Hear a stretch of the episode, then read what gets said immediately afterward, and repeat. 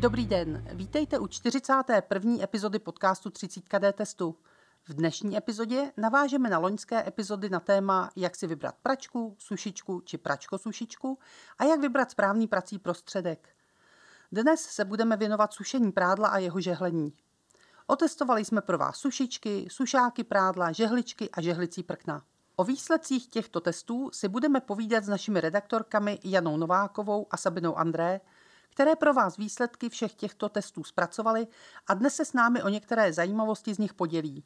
Já jsem Eda Hekšová, ředitelka D-testu a budu se ptát za vás. Ahoj Jano. Ahoj Edo a dobrý den i všem posluchačům. Ahoj Sabino. Dobré ráno všem.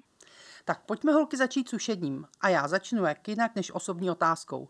Jano Sabino, eh, kde obvykle sušíte prádlo? Na sušáku, v sušičce, na půdě, kde? Tak já jsem taková ta kovářová kobila, která chodí bosa, takže byť jsem zpracovávala test eh, sušiček, eh, tak jsem věrná takovým těm klasickým způsobům. To znamená, eh, suším na rozkladacím sušáku, případně na šňůrách nad vanou a díky bohu tedy máme vanu poměrně dlouhou, takže se tam vejde i na ty šňůry poměrně velké množství prádla. A Sabino, jak seš na tom ty? Já sušičku doma taky nemám, protože na ní nemám místo, když bych si ji ráda pořídila, takže suším na šňůrách na takové chodbě nebo půdě, dalo by se říct, a v létě, když to jde, tak venku za domem. Tak a teď už pojďme k tomu, co jsme testovali. Na trhu jsou eh, k mání vlastně eh, samostatné pračky a sušičky, ale také kombinované přístroje, ty takzvané pračko-sušičky. Eh, my pravidelně testujeme všechny tyto kategorie spotřebičů a tak já se tě zeptám, Jano, protože ty se těmi testy zabýváš, je možné na základě výsledků těch testů říct, jestli by si doporučila spíš ty dva samostatné přístroje, to znamená pračku a sušičku, anebo ten kombinovaný, co je lepší? Edo, nelze asi dát úplně obecně platné doporučení, protože každému vyhovuje něco jiného, každý má také jiné dispozice eh, třeba prostoru. To znamená, pokud někdo opravdu bojuje o každý centimetr, tam je asi logické, že zvolí eh, kombinovaný přístroj, tedy pračko sušičku. Nicméně, pokud máte doma toho místa trošku víc, můžete si dovolit tedy více přístrojů, Spíše bych doporučila kupovat ty přístroje zvlášť, to znamená pračku a sušičku. Z těch našich testů vychází eh, lépe v podstatě z hlediska té efektivity. Eh, pokud tedy ale se rozhodnete pro pračko sušičku, tak tam je vlastně podstatné to, že kapacita té sušičky bývá většinou nižší než pračky, tak to je taková jakoby zajímavost. Ale pokud tedy eh, člověk opravdu si může dovolit dva přístroje, tak bych se jako zasazovala za zvlášť, za ty přístroje zvlášť. Eh, my jsme si spolu o těch pračko-sušičkách povídali už v loňském roce, tak se teď pojďme podívat na sušičky samostatné. Eh, jaké sušičky jsme vlastně teď zařadili do testu a v jakém byly třeba cenovém rozpětí? Tentokrát jsme do testu zařadili eh, pouze jeden typ sušiček a to s tepelným čerpadlem. Důvod byl jasný, tento typ dominuje v současné době trhu a ve srovnání s těmi eh, předchozími, to znamená třeba s kondenzačními sušičkami nebo se sušičkami s topným tělesem, eh, je ekonomičtější. Proto jsme tedy zvolili eh, tento druh. Cenové rozpětí bylo poměrně velké, od zhruba 10,5 tisíce až do 44 tisíc. A možná ohledně těch výsledků si to nechám na později. Mě ještě zaujalo, že součástí těch testů byl i test mačkavosti prádla. Mohla by si posluchačům vysvětlit, jak vůbec takový test probíhá, jak se to dá změřit? Eh, určitě můžu. A ještě, abych uvedla tu mačkavost, tak u těch sušiček je vlastně zajímavé to, co nevím, zda si všichni uvědomují, že v případě, že ty pereš prádlo normálně v pračce, pak si ho pověsíš, tak tu mačkavost svým způsobem můžeš trošku ovlivnit tím, že třeba to prádlo vyvěsíš na ramínko, uhladíš ho a podobně. Když to u sušičky nebo i pračko sušičky, ty vlastně nemáš ve své moci vůbec nic v tomto směru. Tak je takový úvod, proč je ta mačkavost, nebo ta zkouška té mačkavosti podstatná u těchto přístrojů.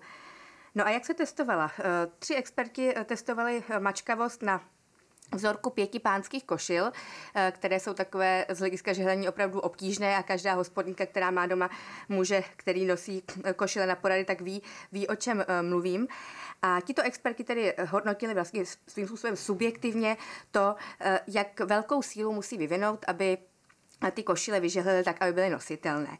Eh, k těm výsledkům bych řekla jenom obecně, že vlastně pouze u dvou výrobků eh, ty experti mohli vyslovit relativní pochvalu, že stačilo je opravdu jenom trochu přežehlit a naopak u čtyř sušiček vlastně ty košile vypadaly, když to řeknu lidové, jako vytažené eh, krávě s tlamy a eh, opravdu eh, vyžadovali, to žehlení vyžadovalo velké, velké úsilí. A dalším testem byl test kondenzace. Předpokládám, že to je, jak ty sušičky dokáží odvádět vlhkost z prádla. Tak jak to dopadlo tam? Přesně tak předpokládáš správně, zase to uvedu. Eh, ten test je poměrně důležitý, zejména třeba pro prostory, kde mají lidé problémy s vlhkostí, kde i tak třeba i bez sušičky eh, jim vlastně někde v rozích vzniká plíseň a podobně a nechtějí, aby ještě to podpořili dalším, další vlhkostí, tak proto jsme, proto jsme testovali i tuhle kategorii. A jak říkáš ty, ten test probíhal tak, že vlastně jsme zvážili uh, přístroj před tím cyklem a po něm a porovnávali jsme zda ta jeho hmotnost je stejná nebo případně nižší. Pokud by byla nižší, tak vlastně jsme měřili tu vlhkost, která uh, by se jakoby uvolnila v úvozovkách do, do toho prostředí a výsledky v tomto směru byly opravdu dobré.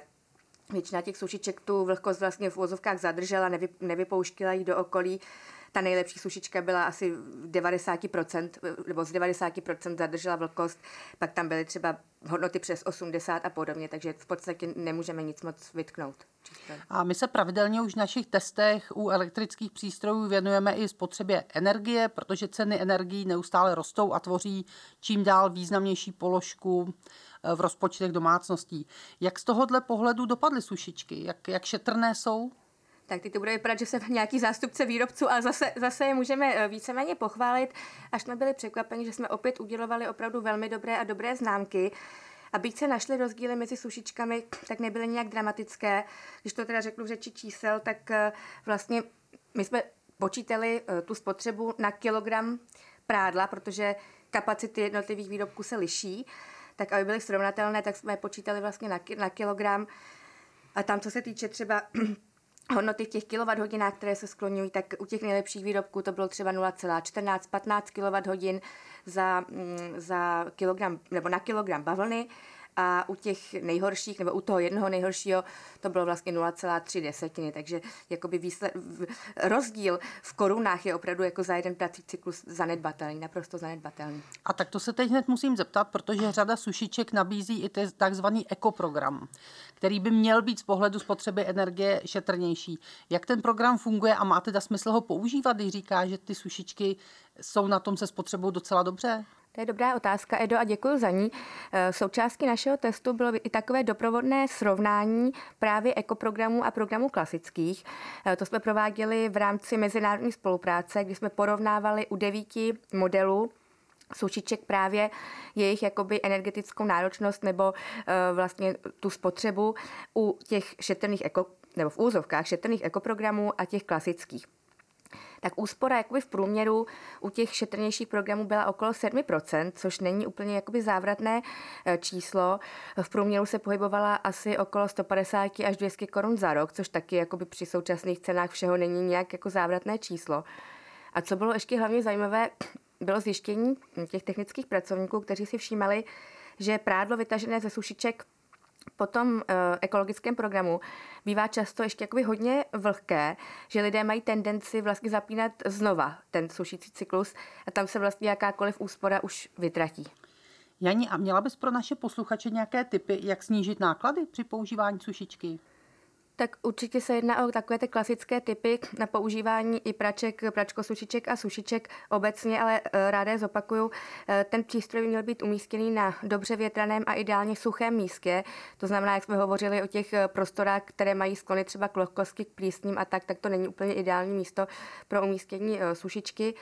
Dále je dobré tedy eh, pravidelně vlastně čistit filtry podle eh, doporučení výrobce a podobně, i když nemáme žádné problémy eh, s tím přístrojem, tak těm problémům se snažit předcházet, než vlastně až teprve je řešit po jejich vzniku.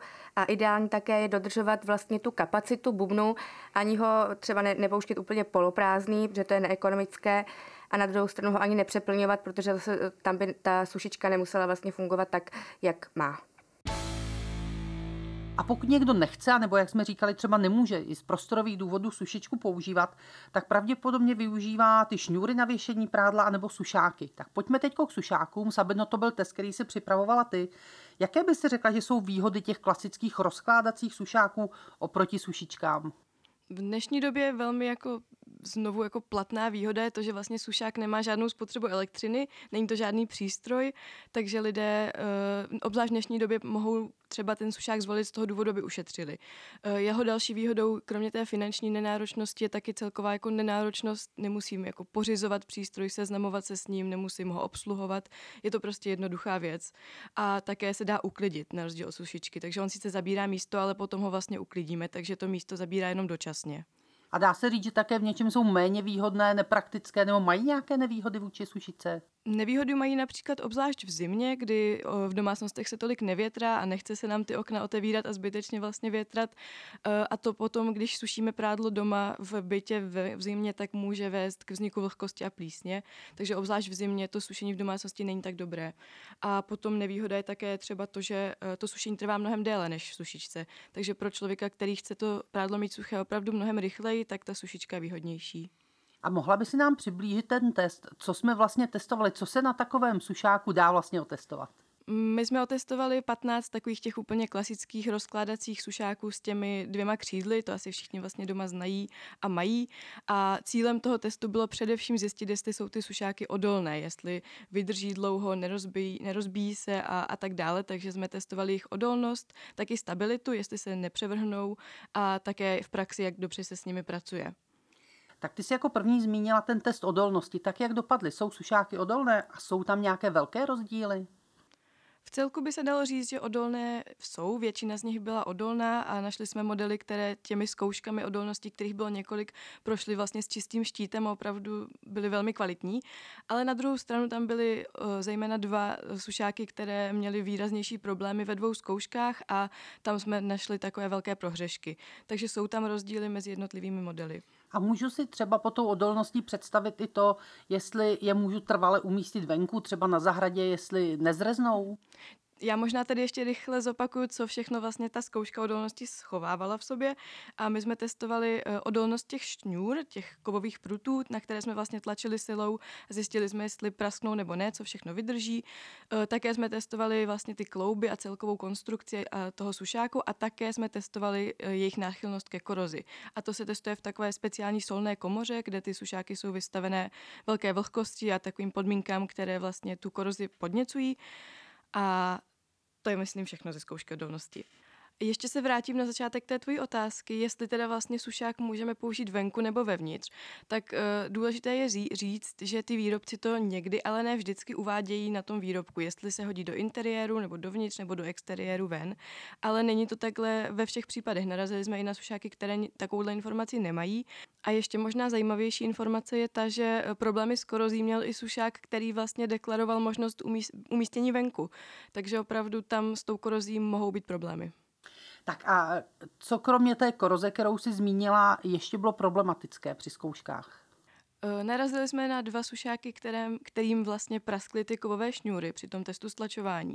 Eh, jednomu praskly dvě šňůry zhruba v půlce té celé testovací procedury, která se skládala asi z tisíci cyklů těch stlačení a jednomu teda praskl jeden, jeden ten kovový prut až na konci.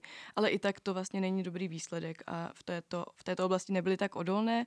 A právě druhý problém byla koroze, kdy velká část, nebyly to jenom tyto dva zmíněné, ale bylo jich celkem sedm, tak něko, těchto sedm sušáků opravdu Poté, co jsme je vyndali z té solné komory, tak eh, na nich byly známky i té červené, té vlastně horší koroze, i takové bílé, která předchází té červené. A ukázalo se, že eh, jsou náchylné ke korozi a Zároveň ale musím doplnit, že tam bylo hned několik modelů, které vyšly z té solné korony, komory naprosto bez poskvrny, naprosto bez jakýchkoliv známek té koroze, takže tam byly také velké rozdíly. Eh, takže určitě je důležité vědět, pokud ho chci mít trvale venku, budu vybírat tam, který nemá tendenci korodovat, ale jaké další typy by si měla, podle čeho si sušák vybrat? Mají třeba nějaké zvláštní, já nevím, příslušenství nebo doplňky? Sušák na prádlo je vlastně úplně jednoduchá věc, ale jsou tam některé detaily, které by nás mohly při tom výběru ovlivnit, nebo bychom se mohli k tomu sušáku třeba přiklonit.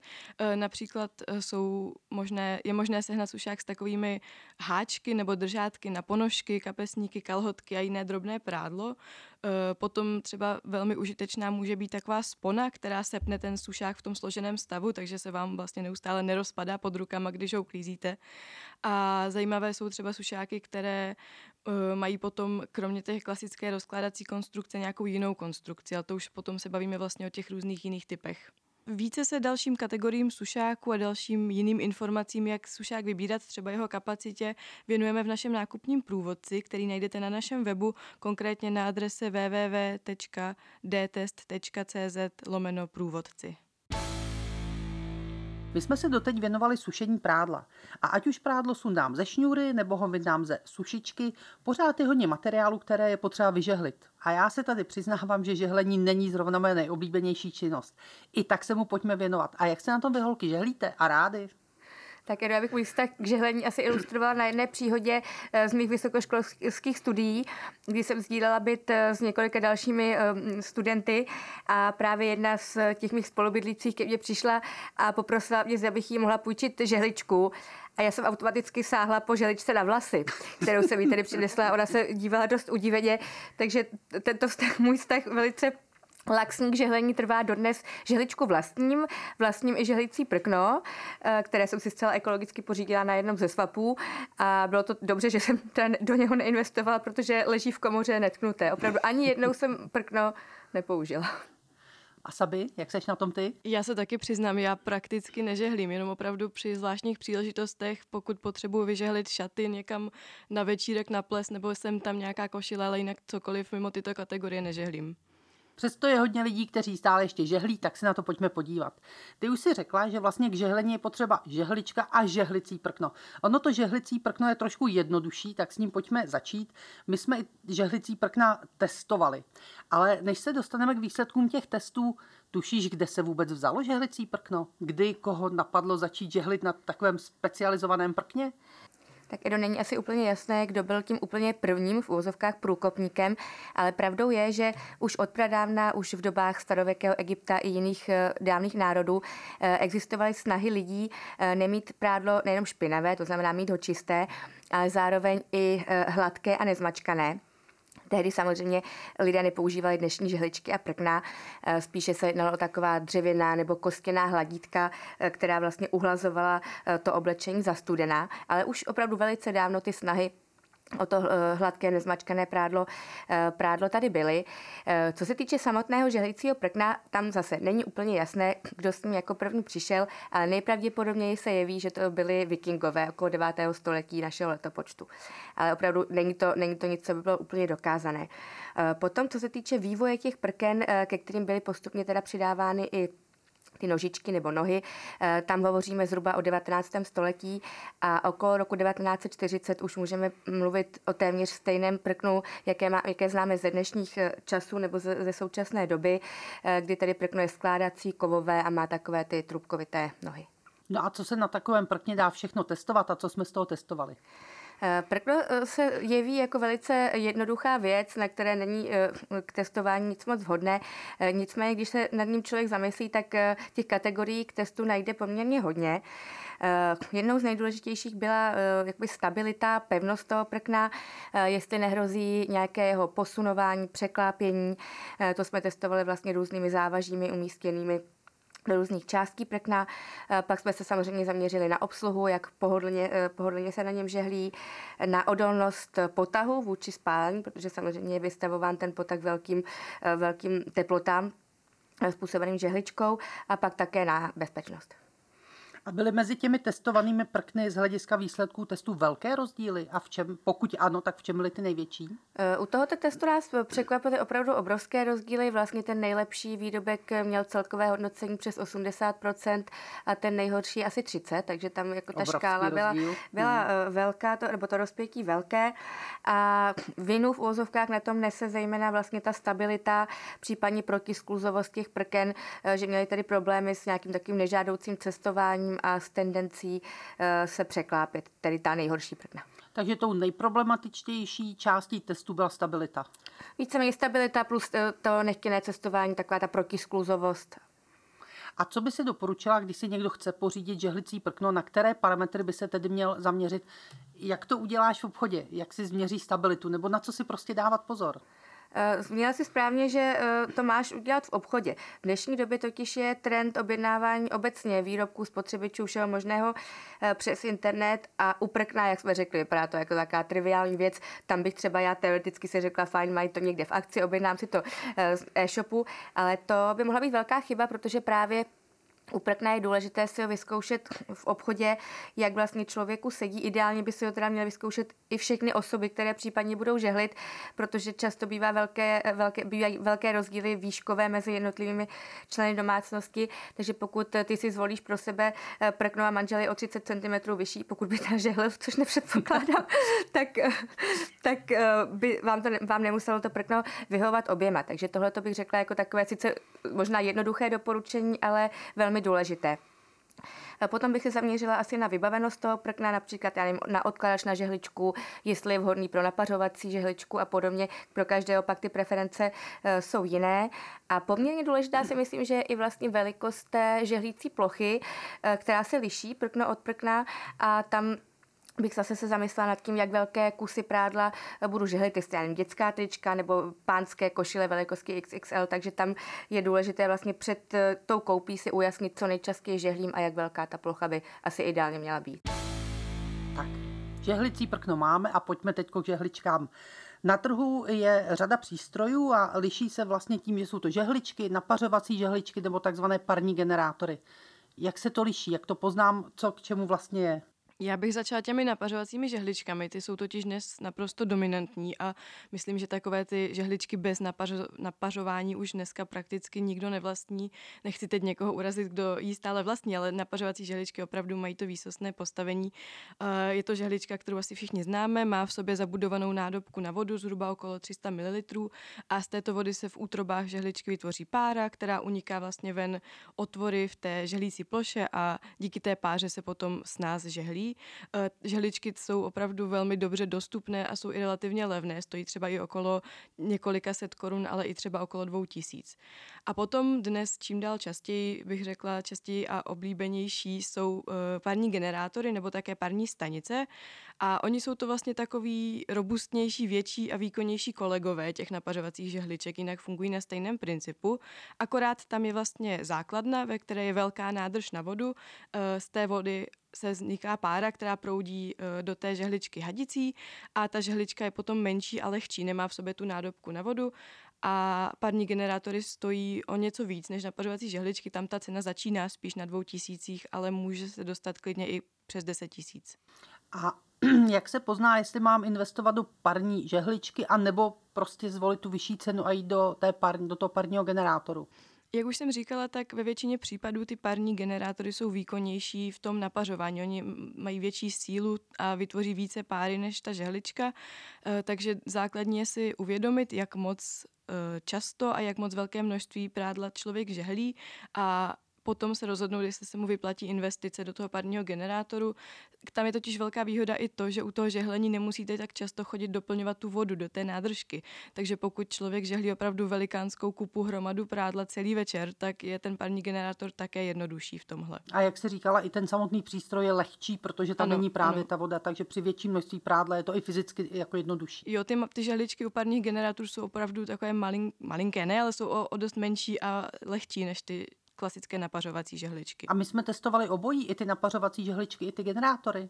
E, my do laboratoře posíláme žehličky i parní generátory a testujeme je naprosto identickým způsobem. Všechny ty zkoušky jsou stejné, ale důležité je říct, že na ty parní generátory máme vyšší nároky, jsme na ně jakoby přísnější při tom hodnocení.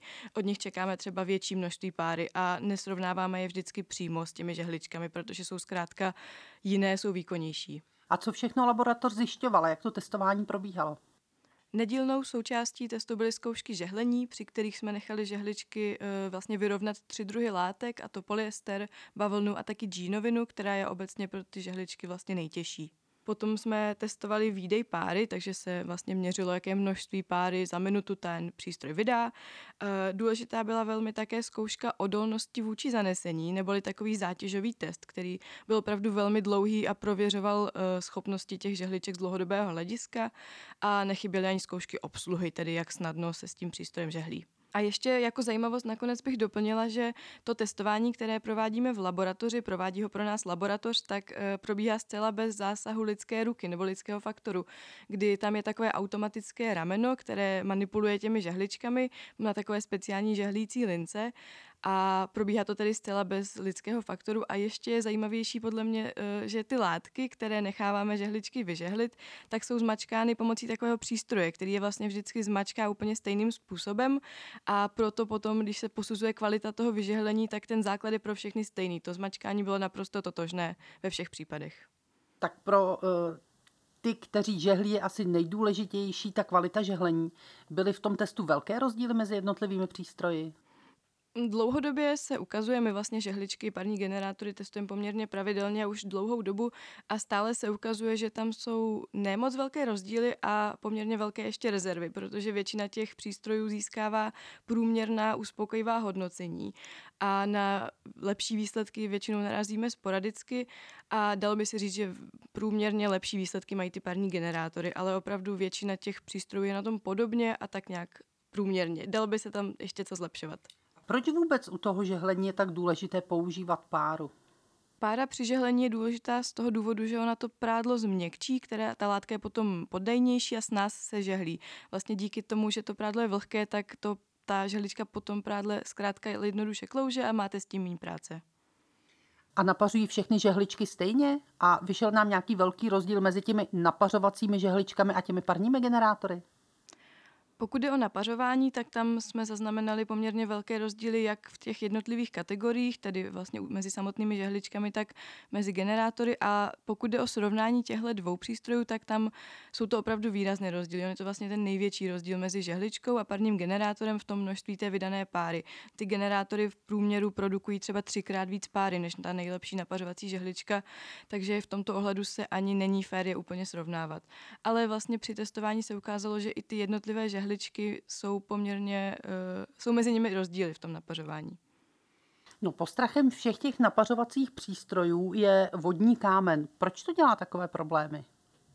Vodní kámen vlastně ucpává ty parní trysky a veškeré útroby prakticky té žehličky a to potom vede vlastně ke snižování výkonu. Ta žehlička čím dál tím hůř napařuje, až to může vést k tomu, že zkrátka přestane napařovat. Některé žehličky třeba přestanou i zcela hřát a také to zkracuje tedy životnost toho přístroje.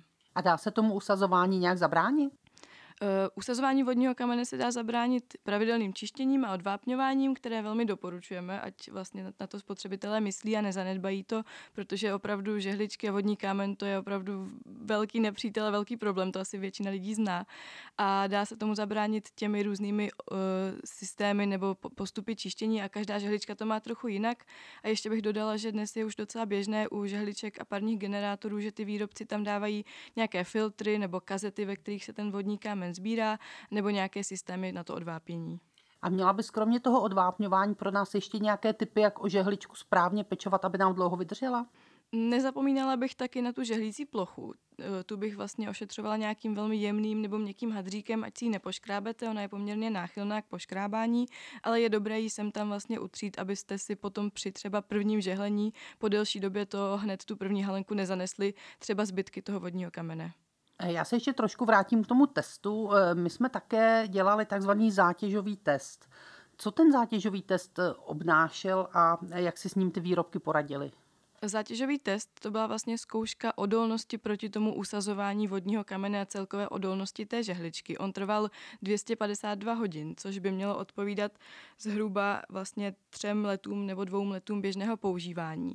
A probíhal tedy na té naší laboratorní automatické lince, kdy po těch 252 hodinách e, laboratorní experti u těch výrobků, které vůbec tu zkoušku dokončili, tak vlastně kontrolovali jejich stav, kontrolovali jejich schopnosti napařování, jestli vlastně e, jsou schopné pořád tu páru produkovat.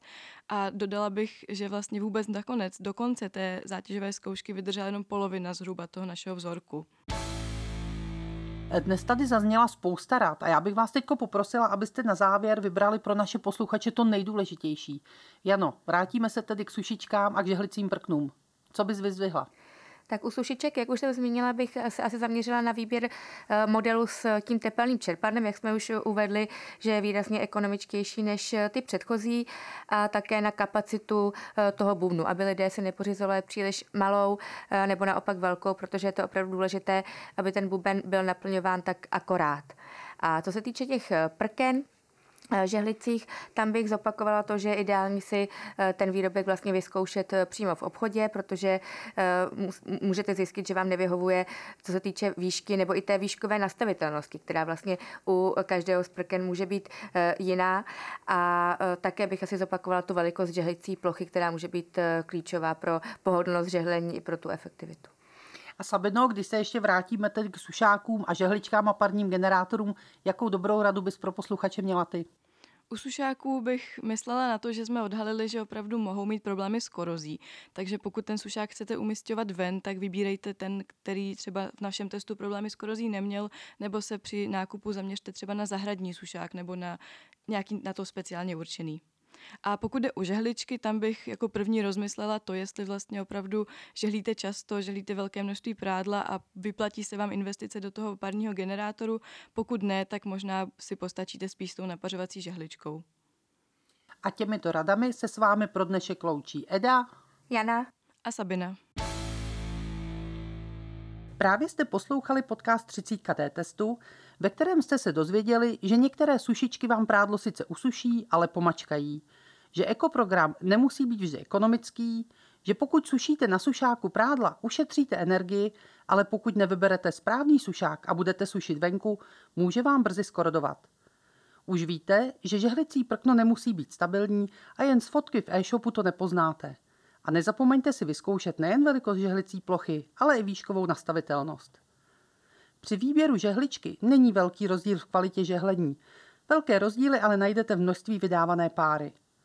Pokud často žehlíte větší množství prádla, zvažte investici do parního generátoru, žehlení s ním je snažší. Pokud by vás zajímaly výsledky testů sušiček, sušáků na prádlo, žehlicích prken, žehliček a parních generátorů, podívejte se na náš web www.dtest.cz. A pokud nejste naším předplatitelem, můžete si výsledky jednotlivých testů koupit anebo si pořídit výhodné předplatné. Jeho cena se vám může vrátit už po jednom nákupu. Pokud se chcete na něco zeptat nebo nám něco vzkázat, kontaktujte nás na našem Facebooku nebo nám napište na e-mail dtest.cz. Příště se na vás těšíme na stejném místě za 14 dní a budeme si povídat o tom, v jakých případech a s čím vám může pomoct finanční arbitr, i například to, jaké spory arbitr rozhodovat nemůže.